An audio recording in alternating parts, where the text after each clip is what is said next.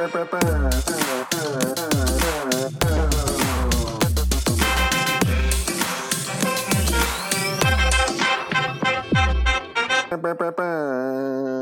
everybody. Welcome to another week of the Soccer Thread podcast. Uh, I'm Dan Schrader. I'm in Portland, Oregon.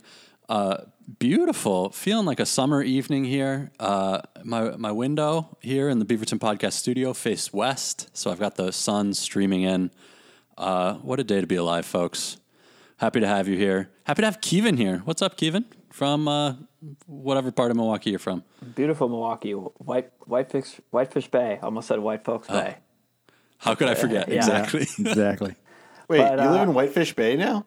Yeah, Jesus.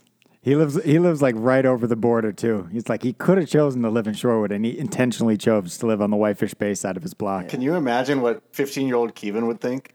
He would be flabbergasted. 15 year old Kevin didn't have to find a house that he liked that he could buy. He's- Yeah, but he did stand for something. yeah. well, I wish we could go back to that because uh, today my knees and my ankles hurt because for the first time in a year I touched a soccer ball and like ran around and chased after it. Whoa. Hey, It was great. Amazing. Uh, it was um, the one highlight or low light, I should say, but I'll, I'll share it because this is a uh, funny story. In that, it was like the typical. I don't know what I'm doing because when I like run full speed, just because I haven't run full speed in the last like year, so I'm running full speed after a ball, and very like top heavy, like trying to like track the ball but also sprint at the same time and just very top heavy and no one around me took a spill took a fall Nice. right on right on Nice. right after my skidded my knees no one around me someone else was behind me and like went to clear the ball it was like inside of our own box it hits off my back and like goes somewhere on direction turf The, the uh, top heavy, no one around me take a fall is. Uh, I- I'm going to change this into an American football reference, but who the quarterback for the Giants? Daniel Jones is that his name? He like Yeah. broke a run like uh, this this year, early in the year, and he was like just home free. And it's like a 90 yard run, and he fell on the 10 just because his just the upper body got going too fast, and the legs were I- very tired. The legs were they were weak, and they were tired, and they could not. it might keep not going. be that the upper body goes too fast. It's the lower body slows down. Oh yeah, the upper body did not decelerate at the same speed as the legs, right? I mean i was tracking it well just couldn't get there fast enough You were read it. I asking read the it right, right, though. questions of the legs. The legs just were like, nah, Yeah. nah. Yeah. Yeah, it was Still no, warming that up. Yeah, so you know that was the introduction back to running after a soccer ball. But hey, I was on on a field and kicking a ball, so it felt good. Good for you. I mean, have a had a mask on, so you know a little bit of a uh, Mm. some odd sunburn, but hey, I'll take it. Yeah. Nice. Uh, honest question: How are the pitches after a year of not being used? Are they like in Immaculate. great shape, like the best shape they've ever been in? That, that, that's a great question. We were, but we played like at a high school, like high school. It was Menomonee Falls JV field, and half of it was mm. dandelions. So, I, Beautiful. Sounds pretty Sounds nice. about right. So it's This is just like is what coming full is. circle to like when you first started playing as, you know, a five year old. Yeah. No, I mean, and I mean, Nature the, is the fields aren't. Yeah, the, the standards aren't too high, so I, I'm not going to say that that We'll was like, it. oh, this is a bad field. And again, I haven't That- played that- in like a year, so like, count, like, I'll take it. It's something. But on Was the other hand, you wouldn't have tripped if that dandelion hadn't tripped you. yeah. Right. Oh yeah. What- Yep. That's it. Was there a point in the in the game where you just kind of lost interest and started kicking the dead dandelions and like so the little dandelion flowers started going all over the place? no, at that point, I just hey, I made too long of a run. Sub me off. Team player. yeah. The Extreme ownership. Uh, Mike Samuelson is in Minneapolis. I mean, it's it's hard to follow that up. Um, just incredible intro. I'll just say that You don't have to. you know normally normally Dan is far and away the best haired person on the pod, and Palmer's got great hair, but you know Palmer's Palmer's leading in the kind of traditional category, and I'd say Dan is is the leader in I don't know what you I'd call it the, the long haired category, uh, the edgy category, whatever you want to Yeah, call very it. Very edgy. That's that's my brand. Dan, he's he's edgy. Uh, but this week, I mean, with Kevin on the pod, it's really neck and neck. Just two beautiful heads of hair. Um, I mean, I- I'm glad I don't have to pick one. So I'm excited to see who Colin's going to choose for his favorite head of hair. I'm I'm just glad that I'm not in that competition. Like I'm glad that you and I have just stayed out of the way. Like you don't want to compete with those two. No, no. I'm I'm very jealous of Kevin's hair because it's long enough that uh, you could really get it up into a very high quality uh, top bun and not have the back fall out, which is really the issue that I'm at right now. Uh, you know, getting that man bun up high enough that I'm really happy without uh, letting it all fall out the back. Keevan definitely not having that problem. We, we should have asked actually, Keith. How did you wear the hair during this this game? Was it in a top bun, a ponytail, pigtails?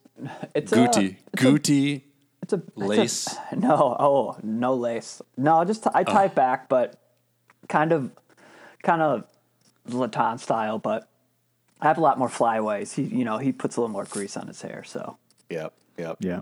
You're just straight up like at this point in your career, clearly the skill is not there, but you're still going to try to make Leeds United starting lineup via the hair.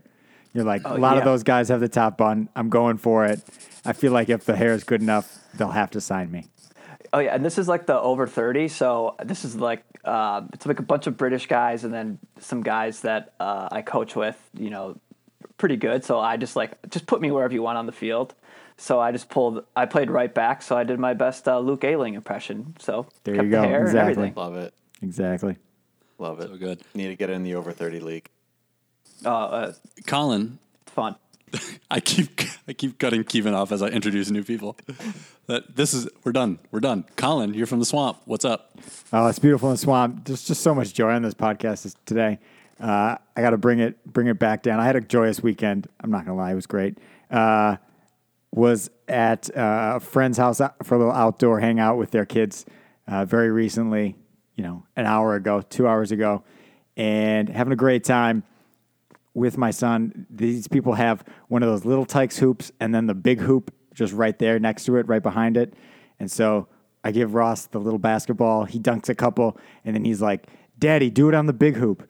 And you know, I miss a layup, and he looks at me like, "Why did you miss?" And then I miss again, and then he goes, uh, um, "Daddy, I think you need a ladder." And I was just like, "Damn, That is so good. damn." That is And then I, so then, you know, obviously, I, you know, then I, I tr- try very hard and make a couple layups in a row. And I'm like, two, I'm like, look, buddy, two, three in a row. He's like, he doesn't care. He's wandered off at this point. at that point. Yeah. It's like, really, two year olds will really bring you back down. So, You But- failed. You failed the first impression of basketball on your exactly. He's like, daddy can't play basketball, needs a ladder. Check. Got it. Moving on. Okay. He'll remember that the rest of his life. yep. Yep. Oh, uh, I've got a little warm up. I was listening to a podcast earlier. Uh, it was a running podcast. They were talking about how they thought that um, broadcasts of track meets could be improved, which is probably a thing that uh, doesn't get a lot of funding. Doesn't like. I can imagine there's plenty of improvement for like track meets broadcasts being improved. But it made me wonder, uh, a little warm up here. What are the things about soccer broadcasts that bug you that you would like to see improved or like out of the box ideas? Like, I would just love to see this graphic on the screen when it happens or whatever it is. Um, I've got a thing that bugged me this weekend. So uh, I'm prepared for this. And so I'm hoping you guys have some ideas also. Mike, what do you got?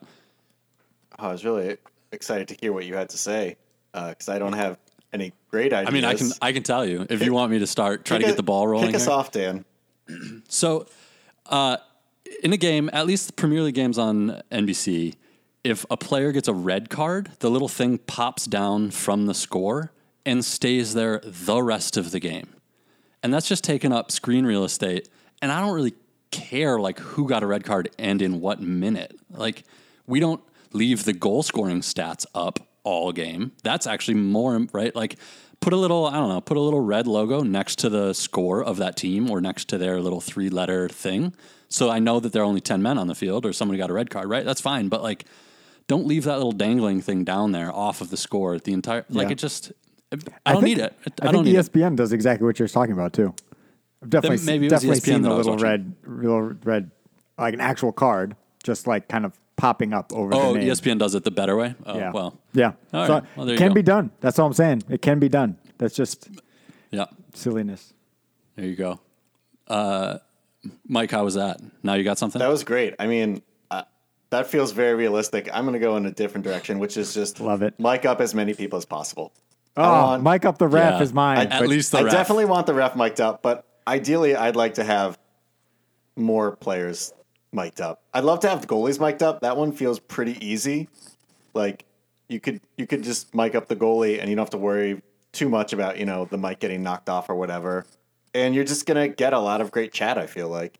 Uh, I mean, ideally, I'd want to have every single player mic'd up, and then you can just really zoom in. This would also be great for fighting racism because if every player is mic'd up, doesn't matter if they do the little hand cover, like they can still do that, and then just you know you never hear what they say unless they're accused of racism, and then boom, we just go back, we check Just check the send it back, tapes, yeah. check the tapes, boom, racism sorted. Thank you.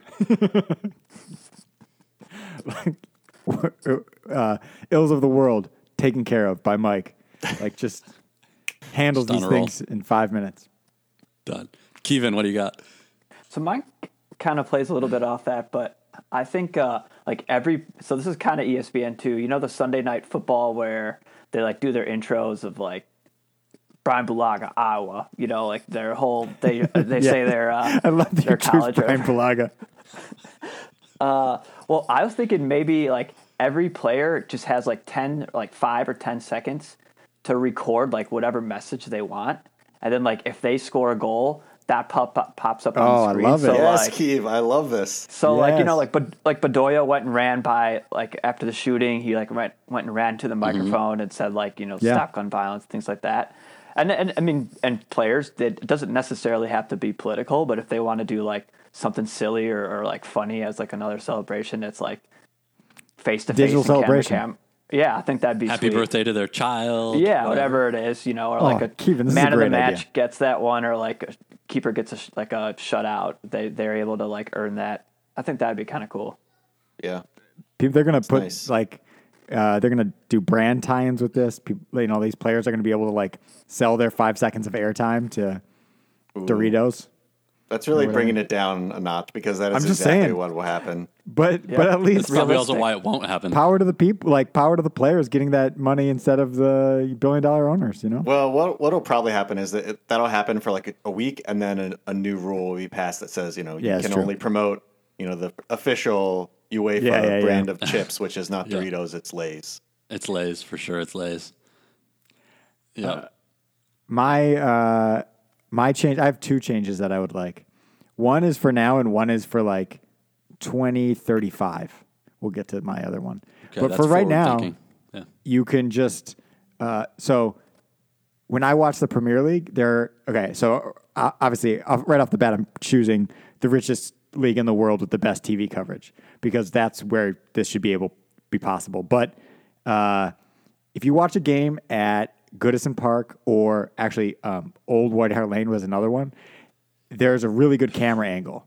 Like where they're putting that, I don't know like exactly like stadium architecture wise. Maybe that's my question. But there's like some kind of um, overhang or something, and they're putting that camera there, and that overhead shot gets you like you're looking almost straight down when the ball's on the near side of the pitch, and it's like just this beautiful over the top view. But then other other stadiums, I think like Craven Cottage, you're kind of like way back the camera's back and it's it's more like you're lower, right? I want the the first camera angle everywhere. So if you if it's Craven Cottage, just put a fucking crane out. Like put on the roof a crane or a wire or whatever you got to do to give me that camera angle. I should always be able to get that camera angle in 2021. Uh, like the fact I turn on the game and, and there's like kind of a, a game that oh it's at Selhurst Park, which kind of has a shitty camera angle, and I'm like ah, I, I don't I, I don't like this as much. Like, it's such an easy fix. I don't know. What, five is, what thousand. it about that angle that you like so much? It's easier to see movement, right? Because players don't run in front of other players Just because you're so close? because you're more over the top, right? It's more like you know seeing uh, whatever, like a chessboard or, or whatever. You know what I mean? Um, More tactical. You could see like the, Yeah. the more like tactics of it. Yeah. And but you're not. It's not like you're. I'm not asking for something that's way zoomed out so you can see all 22 players or like whatever, because then you lose kind of the up closeness. But when you're over, but still close, which uh, you know some stadiums do have, it's just. I don't know. It's just a much better experience, much better picture. Um, so that's my one for now. And my one for 2035 is by that point, VAR has just like totally gone crazy and everything is, there's way more technology in the game and everything. And so the, the at that point, they're going to have like some kind of tracking in, on the players, you know, like they're, they're wearing some kind of chip or, you know, that kind of device, which they already do, but they just don't use Yeah, it for yeah. anything like that. But I, I want the every player on the field like they can just be normal, but then if they're in an offside position, I want a little red circle around them. So that you you can be like, oh, that guy's offside, he's offside, and then he's like on and the, as the ball's played, like if he makes that little run where he steps onside, you can like see it happen. I think that would be fucking sweet. And Can do, they? do the players have that information too? Like in their Google Glass or whatever? Can they see like, oh, don't pass to Kevin, he's offside right now. he's offside, he's offside. Oh, he's on. And then Kevin's getting in his ear like, you were offside, you were offside. You were offside. I don't know. Could they get the technology good enough that on the live broadcast, there's just that little like when a ball is played, it just pauses half a second so you can see the line too. oh god. And then I guess you have to speed back up to get to live, but like, you know, that through ball, you can play that at 2x speed for three seconds to catch up the game. Like, I, I don't know. I don't know. Maybe we could try some of that. We could definitely try some some implementations of, of like it's essentially like trying to do the um, first down line or something like that they have in, in football, like right, but just give it to you just like that for one uh, half a second or whatever. But yes, I would like the got- instant readout of offside decisions, um, and I would like it visible on the field. I mean, I feel like at this point the goal line technology thing should be in. We should already get maybe that should more realistic. I should start with that. We should get the instant decision that goes to that referee's watch. It should also come over the broadcast. So when the ball crosses the line and Hawkeye says it crossed the line, it should just like you know, a big say so. Batman thing should be like goal on your screen. Uh, Wait, We I- got 14 years to figure it out, so I there's, just there's time of- to play with it. I just thought of one more. This isn't so much broadcast related, but it's tied to what Colin just said, which is that when the ball crosses the line and Hawkeye says goal, there's just fireworks that shoot off behind the goal. yeah, sure. Why not? Hawkeye's right every time, right? It's been wrong one time in the history of Premier League so far. And that was a uh, sin of omission, not commission, in that it didn't get one that did cross. We It just should have one crossed. time we don't have fireworks out of Yeah, like one time a we didn't million get times. fireworks. It's Yeah. totally worth it. Every firework was correct so far. And it kept Villa in the Premier League, and they're having a good season, so all worked out. there you go. There you go. There you go. Um, I have a question for you. I don't know if this is just a pet peeve of mine or if it's legitimate, but I feel like broadcasts spend way too long on that uh, starting lineup graphic, and they go through and they're like, "So and so coming in for left back this game," uh, blah blah. blah. And like, I don't really care. Like, flash it up. Yeah. Give me five seconds to look at it. I do not need forty-five seconds on the starting lineup for each team. Oh, especially the highlights. The 10 minute highlight package that's Yeah. two minutes of starting lineups in the beginning is the fucking worst. Okay, not just me. Cut that out, broadcasters. Cut it out. Uh, if you've got ideas, come on. This is exactly what we want to podcast about. So please tell us. Soccerthread at gmail.com. Uh, having said that, Mike, we got emails. All right, we're gonna do a couple quick hitters because uh, Pedro is coming in with the low effort emails. Uh, so the first one is an email to a meme from Reddit. Uh, it's the Reddit. The meme says, "I hope this doesn't rub anyone the wrong way," and then it's um, a Downy kind of uh, picture, but on it instead of the regular Downy uh, toilet paper, it has Minnesota United logo. It says Ultra Soft, and then it has uh, a photo of Minnesota United supporter section.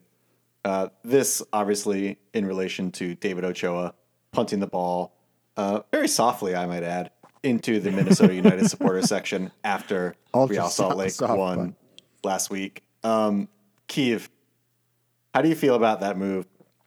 And is Minnesota United ultra soft for getting up in arms about it? Uh, I think you guys like touched on this previously, but I, I mean, I love it. I mean, more interaction from the players, frustration. I'm all, I'm all in on it. I mean, getting getting involved with the fans and they're Sure, punt the ball to them. Hey, I used to go to Milwaukee Wave games, and they would punt balls into the crowd after a goal, and that's the most exciting. That's how you celebrate, baby. had. Yeah. you got to keep that ball. Yeah. No, but like, yeah, I, seeing players be frustrated, and hey, that's you know that's more engagement with the game. I love it. I think there is a line where, like, as a spectator, obviously there's some expectation that you should be paying attention because a ball could come into the crowd and like hit you, and you don't want to. You like that's fine. There aren't nets up most places, right? And I don't think players should be allowed to like increase the level of risk by like purposely kicking it as hard as they can from a short distance or something. But in a case like this, where it's like the ball's just floating towards the supporter section, there's no increased risk over what's reasonably uh, Yeah. acceptable, right? So like, it's great. It's great. It's great. We, we're all we all love this. But I'd, I'd like to point out that this week uh, I did see a clip uh, from Minnesota United, and uh, I cannot remember who they played this week. Maybe Austin, but somebody Yeah. ripped a shot and it went just over the crossbar and clocked a Minnesota United fan in the face. And I just felt like, Karma. yeah, poetic justice. coming. To quote Bart Scott, poetic justice. You know, it's funny you say that because that person probably got a nosebleed. Um, also, David Ochoa, they they played at home this week, Salt Lake, and he also kicked the ball into his own supporters section uh, after the game, which I thought was beautiful. I love that That's this is so a, Love good. it. So a new, good. a new tradition. I love it. Next quick quick hitter from Pedro is a link to a Twitter account called Out of Context Liga MX. Uh, it is a screen grab from like a YouTube video that says Giovanni Dos Santos, the next Ronaldinho, and this is a video from 13 years ago. And uh, you know, I guess I'll I'll just say before you guys get into it that we're excited about a lot of young American players, and uh, Gio Dos Santos is you know one of many uh, kind of warning stories of young players who are hyped at big clubs who show something, and then you know their career doesn't quite turn out as expected. Uh, Dan, any other reactions to this one? Um, I mean, uh, you caught me much too quickly. I'm trying to Google like how many caps he has. I Yeah. guess he's been on and off with the Mexican He's Federation. not right? garbage. So- like he's not the next right? Ronaldinho, It's not like he's but he's not dis- garbage. He's got 107 caps, 19 goals. That like, yes, he did not become a Ballon d'Or winner, but this is a guy uh, that's played at huge clubs like LA Galaxy. So, uh, I mean, he played 28 games in, at Barcelona 2007 2008. He was like a starter for Barcelona d- during a very good period for them. So, I don't know, a little harsh, a little harsh. I mean, definitely not a failure. Definitely also not the player that they hoped he would be. Yeah, Like if Sure. if uh if our own Gio, if Gio Reyna is playing for, you know, DC United in 12 years, I think we're all going to be a little upset. yeah. But if Gio Reyna gets 108 caps, like I don't know, a little upset, sure, but like not that upset. That's I don't know. I'm not calling Gio, and I'm not calling Gio Reyna the next Ronaldinho either. Yeah, that's fair. Um, all right, moving on. Next email is from George Robbins. He wants us to talk more about the Super League. Um, he says, you know, the Super League didn't happen because of money. Uh, blah blah blah. We we've said that before. Um, he does say something else though towards the end, which which I think is worth discussing. Um, he says the players will follow the money. I think it's possible in ten years that a much higher percentage of great players will be in Europe. I don't see how other European leagues can keep up. We'll be in England. Uh, so, uh, yeah. Sorry. You said we'll be in Europe. Yeah, we'll be in England. So basically, like the the Premier League dominance will will magnify. Um, Colin, do you think that's true? Do you think that's like kind of a given, unless we see you know some kind of outside thing like the Super League? No, no. I, I think this is a classic case of people expecting the current situation to be like to persist just because it's the current situation, right? And like uh, the English, this English dominance in the commercial aspect of the game is completely a, a thing of the Premier League era, right? Before that, um, the English, first of all, like the Stars didn't play in England. The game in England was like from a commercial standpoint way underdeveloped. Um, the FA and their EFL had like this big infighting, and it was all this hooliganism. Teams were kicked out of of European competition. It was like this backwater, right? And the best players played in Italy. And then they made the Premier League and they started getting modern on the side of commercialization and TV rights and everything. And now they've beaten everybody at that game. That doesn't mean that somebody else can do that can't do that same revolution, right? That Spain or Italy or Germany can't go, "Hey, you know how we could be better in the current era, the era of selling rights to the Amazons and Netflixes and whatever this new distribution mo- model or worldwide distribution. I don't know China. Like I don't. I have no fucking clue about how to commercialize soccer in China. But if the Bundesliga does that ten times better, commercializes in China and India and places all over the globe much better than the Premier League, they will absolutely take the Premier League's lunch on this. There's no reason why the, it needs to stay the Premier League. Um, so I, I don't think that it's you know he says like um, I don't see how European leagues can keep up. Yeah, I, I, don't see how they can keep up if they keep doing what they're doing. But there's no there's nothing that means they'll keep doing what they're doing, right? But uh, I mean, I also don't think this is a lock, but more because I think people have basically assumed this for 15 years already and we haven't seen it happen, right? There was a time in the Champions League finals. So Liverpool was in it in 05, Arsenal 06, Liverpool 07, uh, United versus Chelsea in 08, Manchester United again in 09. And it was just like every year you thought a, an English team was going to win it. And everyone, like, it was a big deal at that time because everyone was like, well, England's just always going to win the Champions League. This is not that exciting. And uh, that hasn't borne out, right? You go through these phases. And that was during super investment time in the Premier League, right? We had billionaire owners. That was during the Premier League era. That was, I think, a very similar time period to now. I'm not sure a whole ton has changed, except maybe Barcelona and Real Madrid, like absolutely tanking their own finances. But, and maybe that's important, right? Like that's not a negligible fact. Uh, but I just, we haven't seen it happen yet. So I'm not sure why, like, the next five years is any different than the previous 15. Well, I, I think, I actually think that George's point is actually more, is less about the top of the league and more about the middle class and, and lower half of the league. Because the, the link he links to here talks about how equitable the TV money distribution is in the Premier League. I mean, how big the pot is, first of all, in the Premier League, but how they distribute it much more equitably.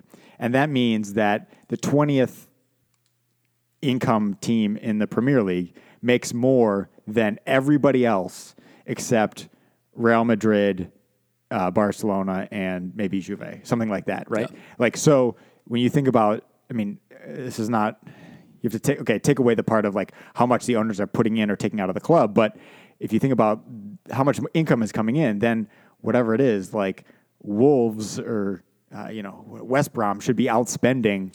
Um, AC Milan, right? And you do kind of see some of that, right? You see some of these crazy signings where you're like, um, I mean, uh, one that I can remember is uh, Shaqiri going from did he go to like Bayern to Stoke, and like you know, Stoke had all these like guys who were yeah all had all won like all these titles and shit, and had come from big places, and it's like, how is Stoke getting these guys? Well, because they actually have a substantial income compared compared to most of the teams, even in the Champions League from Germany, Italy, wherever, right? So you do see that, and I'm not saying that that I, that's the thing is like, um, yeah, I agree that if that continues to be the case, those mid-table teams in England are continue going to be good, but um, I just don't see where it's like um, Spain or, or German teams or Italian teams are going to be like, we can't make any more money off of off of our TV rights. I, th- I think they need to adapt, but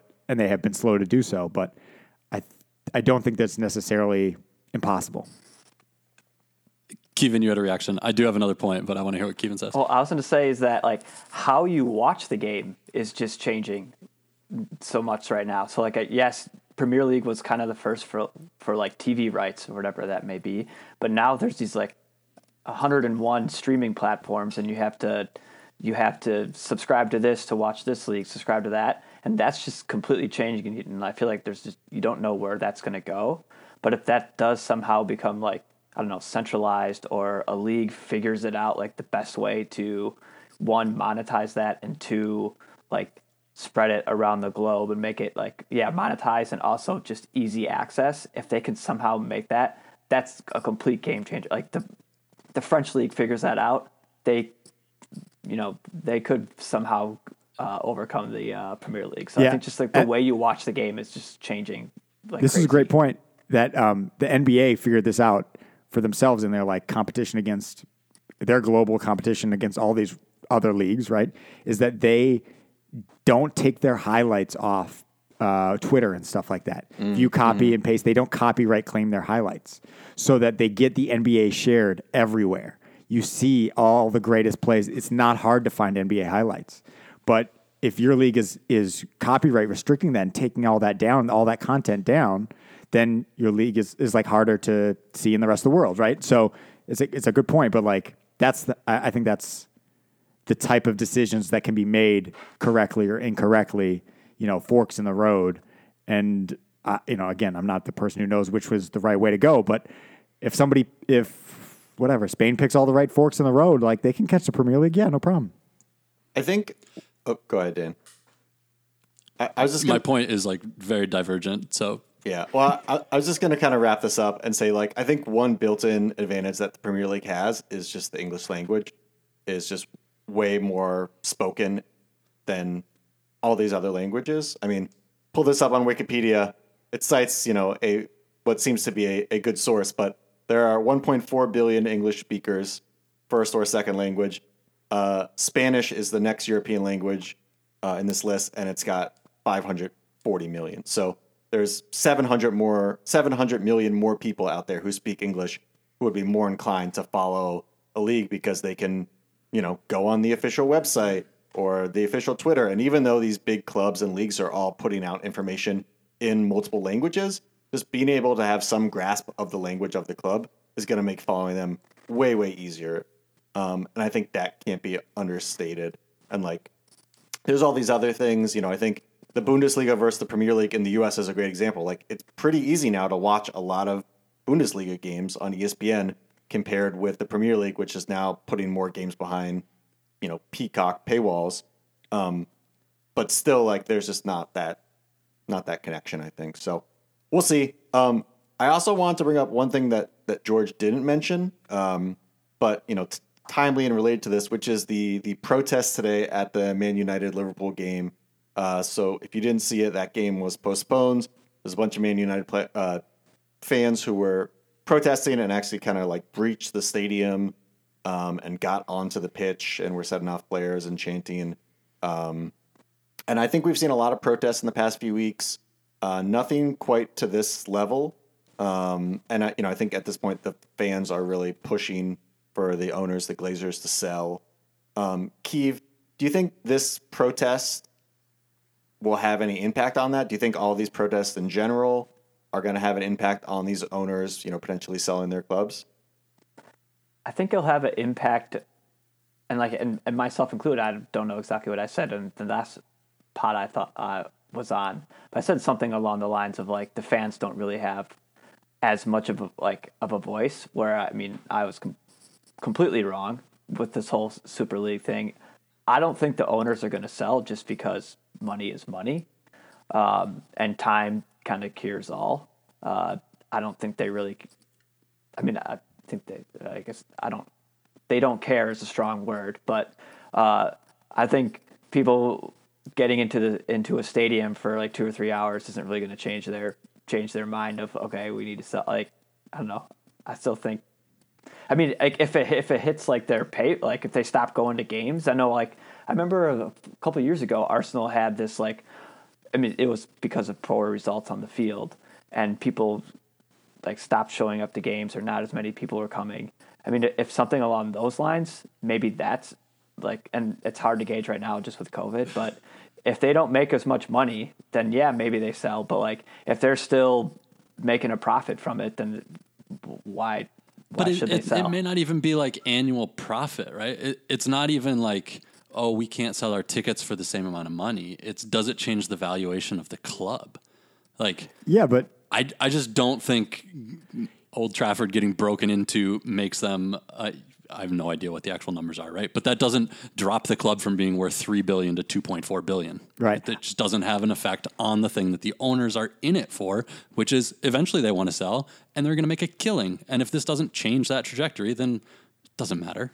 I mean, so I would I would just say that the one I, I'm not saying that this individual protest is going to make it drop from three billion to two point four, but having a game postponed because you couldn't put on the game is going to piss off all your sponsors. It's going to piss off that TV deal. It's that is your gravy Yeah, train. the it's league. it's pissing off the league. It's pissing off your gravy train. So uh, that is absolutely fucking with the owner's money. And you're exactly right, Keith. That's Yeah, all that's they fair. care about. So if that continues to happen for Man U, there will be pressure on them to sell from other owners or from their valuation dropping because But it's not going to continue to happen. They'll just put up chain link fence around the whole stadium, like every fascist regime does around whatever property they're trying to protect. right. And, but if that makes like, it a less attractive environment, like you know, you don't. I don't know what the next thing is. What the next thing is. What the next thing is. What the next thing is. Right. I'm not saying it's going to continue to be.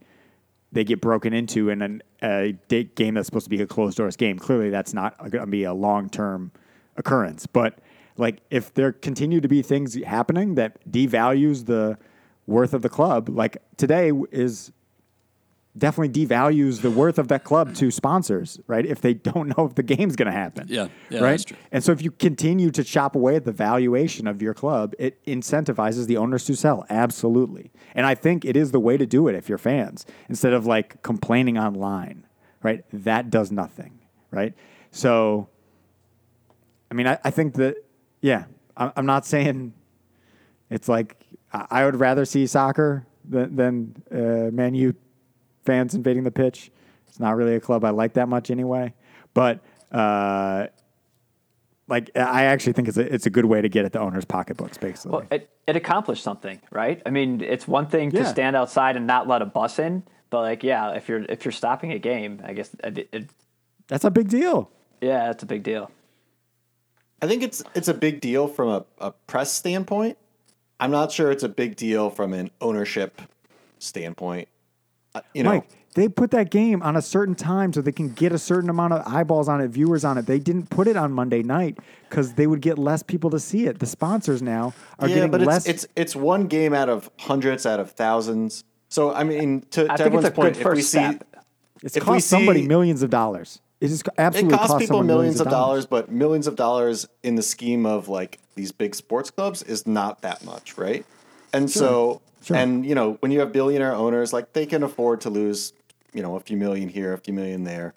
And I think just ultimately, like the Glazers are going to sell, or any of these big owners are going to sell because they want to, and because they're just like tired of the headache, not because of you know fan protest or a couple games getting delayed. this is a headache, definitely. But but yeah, but the um, American owner Lerner uh, at who used to be at Villa absolutely sold because of the headache. He sold his Yeah, investment but, because of the I mean, headache, Vi- and he didn't get it. Villa, Like- like Villa and United. I mean, look, I'm not saying it's impossible. I mean, but he's a less rich guy Aren't the they- same. b- buying a less rich club, trying to make less of a profit, but he absolutely sold because of these kind of issues. Yeah, I, I just think if you're the Glazers, you're probably just at some, you know, the reason they would sell is because they just look at their lives and they say, you know what, we are billionaires. We have a very successful, you know, team in Tampa. Uh, they just won the Super Bowl. We've locked in Tom Brady to a 40 year contract. We're going to win 12 more Super Bowls in the next 15 years. The weather in Tampa is great. You know, Manchester, we're foreigners. We the weather's crap. Like, what are we doing? We don't need this. But I think if they're if they really want to keep owning the club, they'll just keep doing it. And to Dan's point, you know, they will lock down the club. I'm sure a lot of people who were, you know, more passionate about Glazer, Glazers not owning the club got arrested today. Some of those people may go to jail. So they'll all be banned from the club for life. And They're all got their faces all over everything. Yep. That one, the big Tho- dude with like- skinny jeans that lost his shoe. Like, what, bro? Like those- Put- those wear a face are- mask. You can, you can. Uh, socially acceptable to wear a face mask right now. What are you doing? Yeah, I'm just saying, like, you need a certain amount So of good. people who are going to really go, like, just go for it. And, like, with each one of these protests, you know, that number probably gets smaller and smaller because these people get swept up. And, like, it's very easy to find rich people who are going to buy tickets who are also not going to protest in this manner. Like maybe they're doing online protests, maybe they're staying outside with signs, but they're not going to storm the club. Just think- more VIP suites, which is all that any stadium wants anyway. Yeah. I think Colin and, and Mike, I think you guys are agreeing where it's like, yes, this one a- uh, act won't do anything, but if it just if it keeps happening and stuff like this, then maybe it starts shifting that direction. I think But- where we agree though is like Colin thinks it's going to keep happening. I don't think it's going to keep happening. Uh, I'm not convinced it's going to keep happening just because like United are shit, your fans are shit. No, um, I, I yeah, I don't know. I don't really know it's going to keep happening. I do think this is an effective form of being pissed off at billionaire owners. That's all I'm saying. Yep, yep.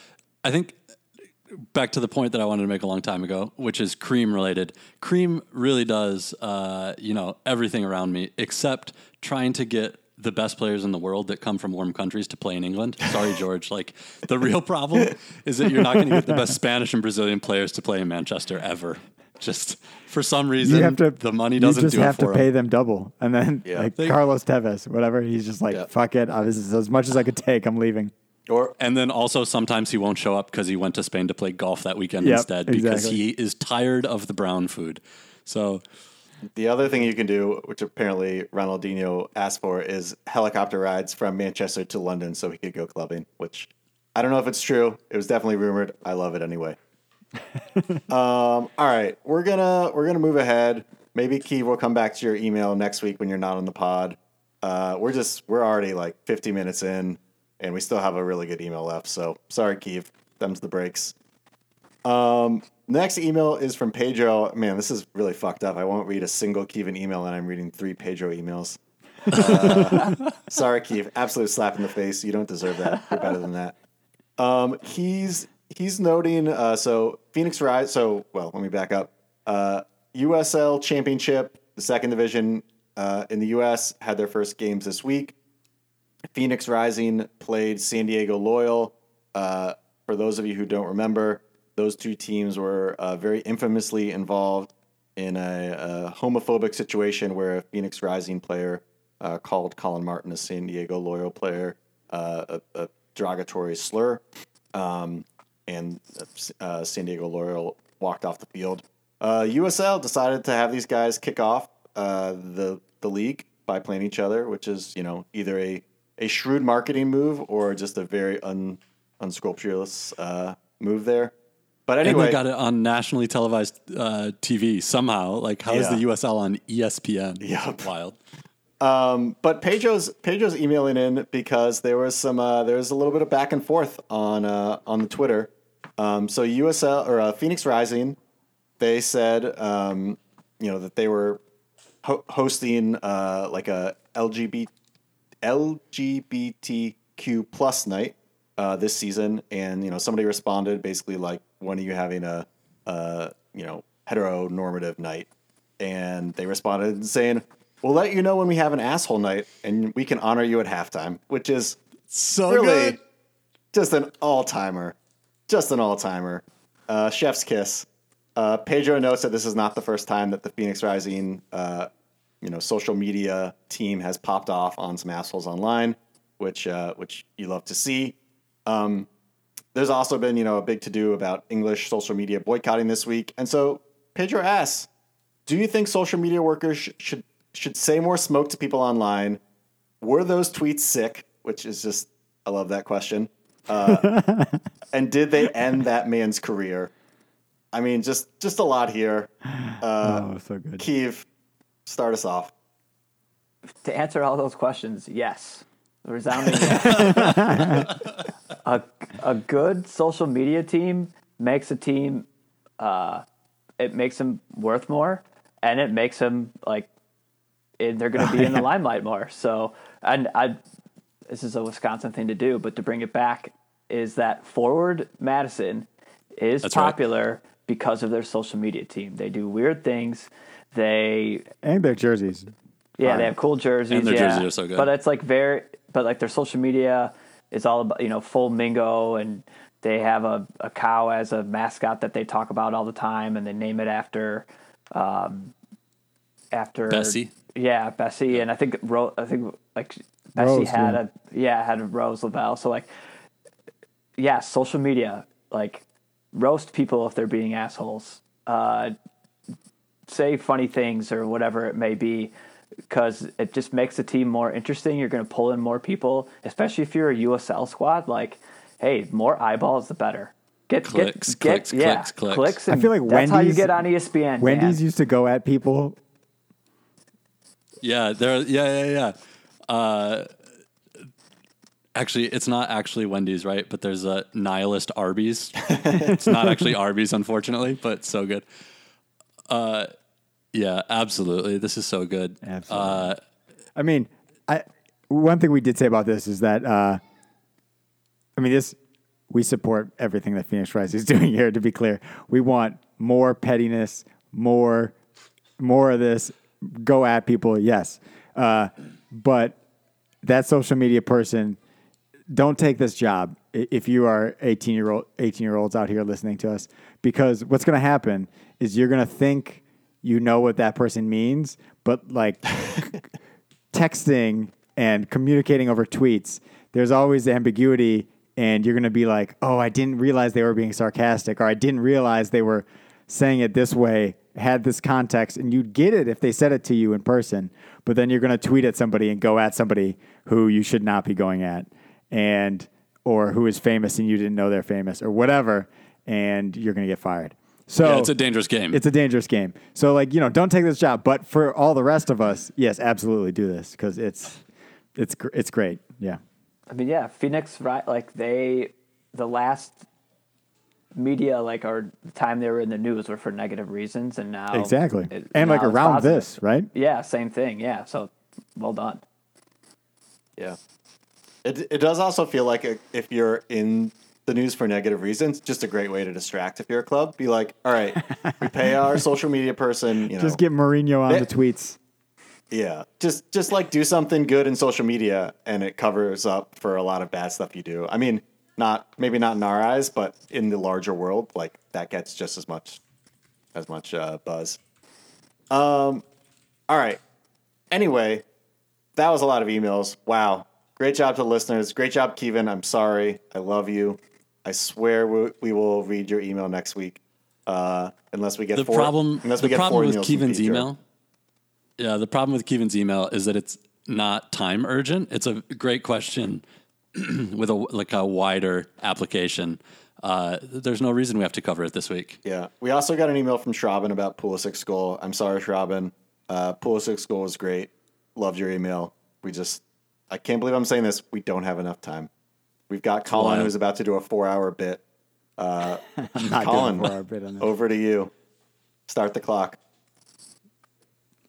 Uh, yeah, I mean, I, I guess I I was expecting Dan to ask me a question here to start this bit, but Hey, so I found out through Twitter that we have a new logo, and I found out because a World Cup winner leaked it. What the hell is going on, Colin? this is exactly true. Yeah. So uh, I was I meant to, uh, you know, use this as a surprise. I I teased it I think only two weeks ago um, because I thought it would take a long time to like come to fruition, and then I would I would do the surprise on the pod. But uh, yeah, um, Yuki Nagasato uh, agreed to make us a new logo, and so she, if you don't know who that is, uh, is plays in NWSL. She's kind of a legend in the women's game. You know, she's kind of towards the end of her career, but uh, has had great success with uh, both in the in the professional game. She's played for Chelsea, Wolfsburg, Frankfurt, uh, the Red Stars, and now plays for Racing Louisville. Um, but also in the international game, uh, she's a you know Olympic silver medalist. Uh, won the 2011 World Cup, I believe um, and was a runner-up in 2015. That is the year the Japanese were beaten in the final by uh, the United States, and Carli Lloyd scored, you know, three goals, four, three goals. She only scored three goals in that game, right? Um, I think the U.S. won five to two, and and Yuki had the only goal for the Japanese because I think the other one was an own goal, if I remember correctly. But uh, I do know it was a pretty good goal. Um, but anyway, yeah, she's got like 58 goals for the Japanese. She's an absolute legend, and Just she a made fucking legend. Absolute legend. absolute legend, of, the, game. And she Scored in a World Cup final. scored in a Won World Cup final. Cup. and has won a World Cup. And she agreed to make us a little logo.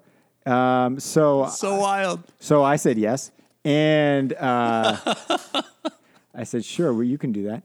And uh, so I sent her. Wait, wait, wait, um, wait, wait, wait. Sorry. Yeah, I know she didn't just like She re- DM she us reached like, out? "Hey, I'm looking for podcasts that are really mediocre to bad, and trying to Yeah. update their logos. I saw Yeah. you. Can I update No, your don't logo? sell your, don't sell yourself short, Mike. This is you guys are big time. how how Great did time in. Guatemala. She's a huge fan of Guatemalan podcasts. And, I respect that? um, I, I still need to know more. uh, I emailed her. She said yes. I mean, what do you what do you want from me? That's that's what I want to know. That's what yeah, I, I emailed know. her. I reached out to her. I reached out to her, and uh, she's a, she's a great artist as well, right? So I knew that about her, and so that's why I you know reached. I I wasn't emailing. I'm not cold call email. Uh, reaching out to NWSL players or people who have scored scored in World Cup finals or some kind of list like that. Um, I, I specifically reached out to her. She is she uh, is also she's also a great Twitter follow, by the way. Um, but yeah, I emailed her. She said yes, uh, and so then she asked me like, you know, what what should I do for your logo? And I sent her the logos we've used in the past, which one, uh, which we probably still, if you're looking at this on your phone right now, is probably still the logo because Dan probably hasn't changed it, and I don't know how to change it That's true. the Apple Podcast logo we have it just says like Soccer Thread Podcast as a picture of the four of us, um, not Kevin Ryan, uh, at a U.S. soccer game, I believe Copa America game, um, in different uh, USA jerseys, and I sent her that one, and which is something that I made on PowerPoint, and uh, another logo that we had previously used on some T-shirts, and which has a duck on it, and I said, look, these are the logos we've used in the past. Do whatever you want, like. I'm gonna say yes. It's great. I like your style of your art. Like, absolutely go nuts. And she sent me a couple choices. I picked one. Uh, she really liked the duck, which is originally, you know, ori- originates from Palmer saying "Peking duck" uh, during his In his uh, audio checks. His, his yeah, his, his audio checks. Um, she liked the duck. I was like, cool. You like the duck? Go for the duck. Uh, she put some stars on there. She said, because you said it was a U.S. soccer podcast and the U.S. women's national team has stars because they've won World Cups. So I We'll put stars that. on yours. We'll I was like, yeah, Yeah. thank you very much. We've also won stuff. Um, yeah, we deserve stars. Uh huh. Mm-hmm. Yeah. So Three-time 40s Cup winner over here. That's all I'm saying. yeah, exactly. It's like, uh, um, I can't remember what else she said. Let me see if I can pull up an email. Uh, she said wild, crazy duck with microphone in her head, so we know the duck is female. Um, yeah, but basically, yeah, that's that's that's what we got. Um, so we got this wild new logo. Um, it's kind of punk rock. I kind of like that fact about it. Uh, It's very punk rock. it's very It- much not like a soccer. Like whenever we make one, it's kind of like a shit soccer crest. It's very much not a shit soccer crest. Um, so yeah, there you go. That's our new logo. Uh, hope you like it. I know. Uh, you know, I know Mike's mom likes it. That's all I'm saying. She's. I see. I see. I see Judy on the Twitter. So Look, I don't like this logo. I love this logo. And there it is. my immediate thought was, why? How did this happen? And then my second thought, once I learned a little bit more, is that for someone to be so good at multiple things, it just makes me makes me think, Yeah. what can I be even decent at? Because I don't think there's anything I'm anywhere near as good uh, at as Yuki is at design, and that's not even the thing she's best at. Yuki also, I'll, I'll have to say, just like super nice human being. Was always emailing me back like right away with a I lot. was going to ask you know what what I the mean? with like a you know, lot of on Yelp it says points. like average time to reply or whatever on Yelp. oh my god, I Really wanted to know. I- right? Like I- real time. I yeah, I could give Yuki six stars on this. Like every part of her uh, of this interaction was wonderful. I am privileged to have had it. Yeah, if you, If you have a podcast and you're not emailing Yuki right now to get a new logo, I, I don't know what you're doing. Honestly, You know, you know, stop like, listening to our on podcast. Social media. You can kind of like you kind of get an idea of like if it's like real or, fake, like the, just like the genuineness with her, like Twitter, and even now you tell me the story, like yeah, like no, that's that's just her. Like she's Yeah, she's as real as great, can be. Great Twitter follower. Like she's like put pictures of like people helping her change tires, and she's like, "Oh, very thankful," and like even just Yeah. like even the release of the of your guys' logo, she was just like you could tell like she was loved the loved like the opportunity and like put like a put work into it, and the result shows. Yeah, and like The- I, I would say that the Twitter, like the whole her ruining my surprise thing, was like obviously I didn't tell her to tweet about it, right? Like she just was so happy that this came out well and she liked it that she tweeted at us for no, you know what I mean? Like just like a normal person would. There's no like business aspect to it or whatever. Like I don't know, whatever. Pick your favorite uh, soccer player. Their person right shoot doing their tweets. Like every single tweet is paid for by somebody, right? Like there's none of that. So it was, it was beautiful. This it's really uh, punk rock enough that it got me to look up Japanese punk rock bands that I should just try to take a listen to to see if I'm like maybe I love this logo so much because I love Japanese punk rock and I didn't know it. I should check.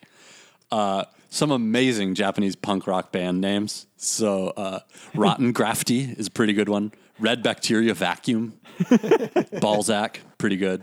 Bloodthirsty Butchers. Uh, I mean, as most punk rock bands are, uh, or like death metal, I feel like are over the top ridiculous all the Yeah, time. yeah, yeah. Japanese punk rock, very much Guitar Red- Wolf. Come on. Wolf is Red good. bacteria vacuum was that? That was amazing. Yeah, yeah. Uh, just absolutely amazing stuff. That's the name of this podcast right there. Whew, red bacteria. Mummy the Peep Show. Incredible. Great job, Colin. Also, you definitely uh, you definitely get some credit here for showing initiative. That's going to be rewarded when bonuses come around. I hope my bon- my bonus should be at least 100 percent more than last year. At least. Yeah, it'll be a sizable chunk of your overall uh, Compensation. compensation. Yeah. Yeah.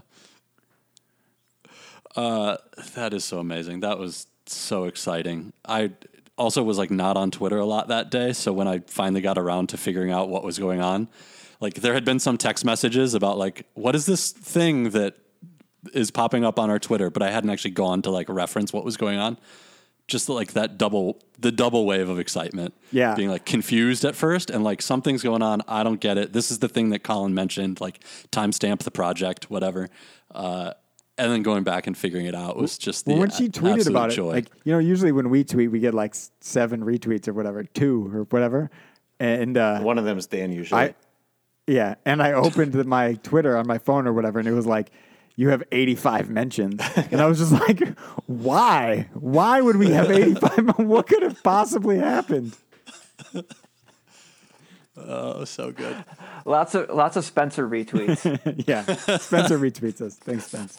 uh, or just a spe- uh, one one Spencer Twitter message that turned into 85, 85, Yeah, he just did 85. 85 messages. Oh, it's amazing. Go check it out. Uh, I love it. I it's an- nearly impossible to deal with Apple Podcasts because Apple does not care about their podcast app, which makes it uh, very difficult to do anything with. So I'll have to Google how to change the logo on the podcast, but uh, you know, we'll see. It should happen at some point. I mean, after that, do uh, Americans are winning all the domestic cups in Europe? Do we run it down? Do we care? Should we talk about it?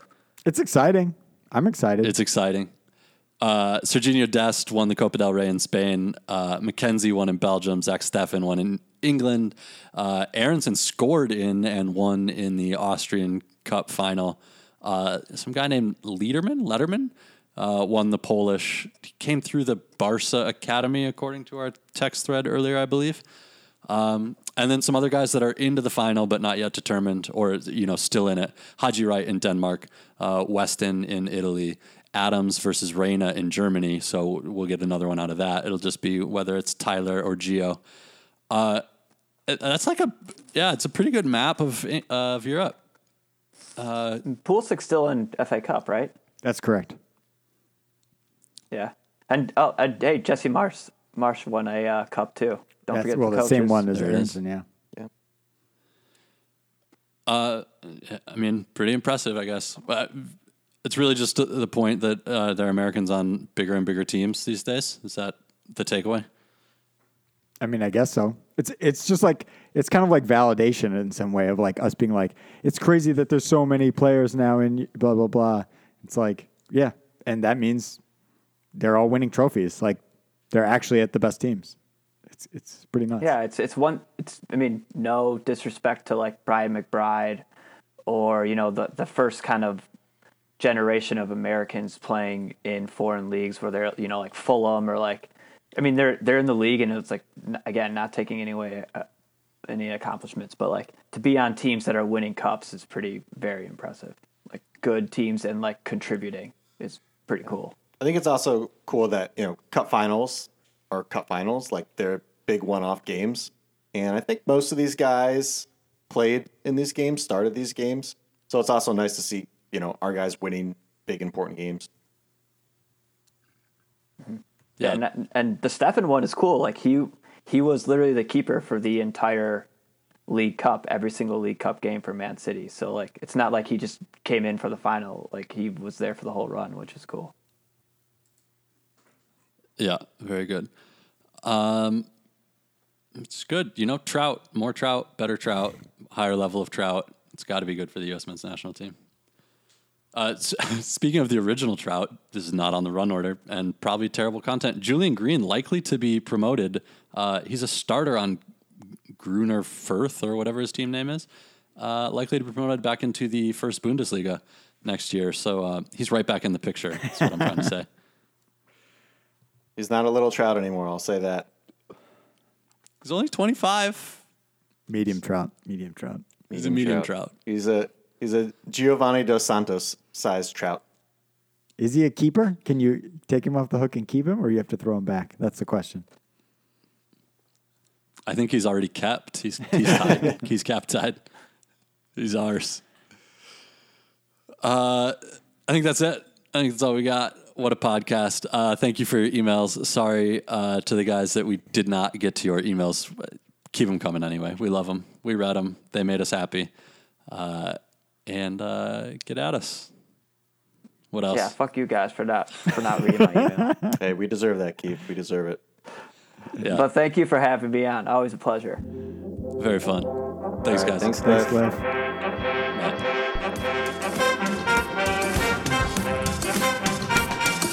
Bye. Bye.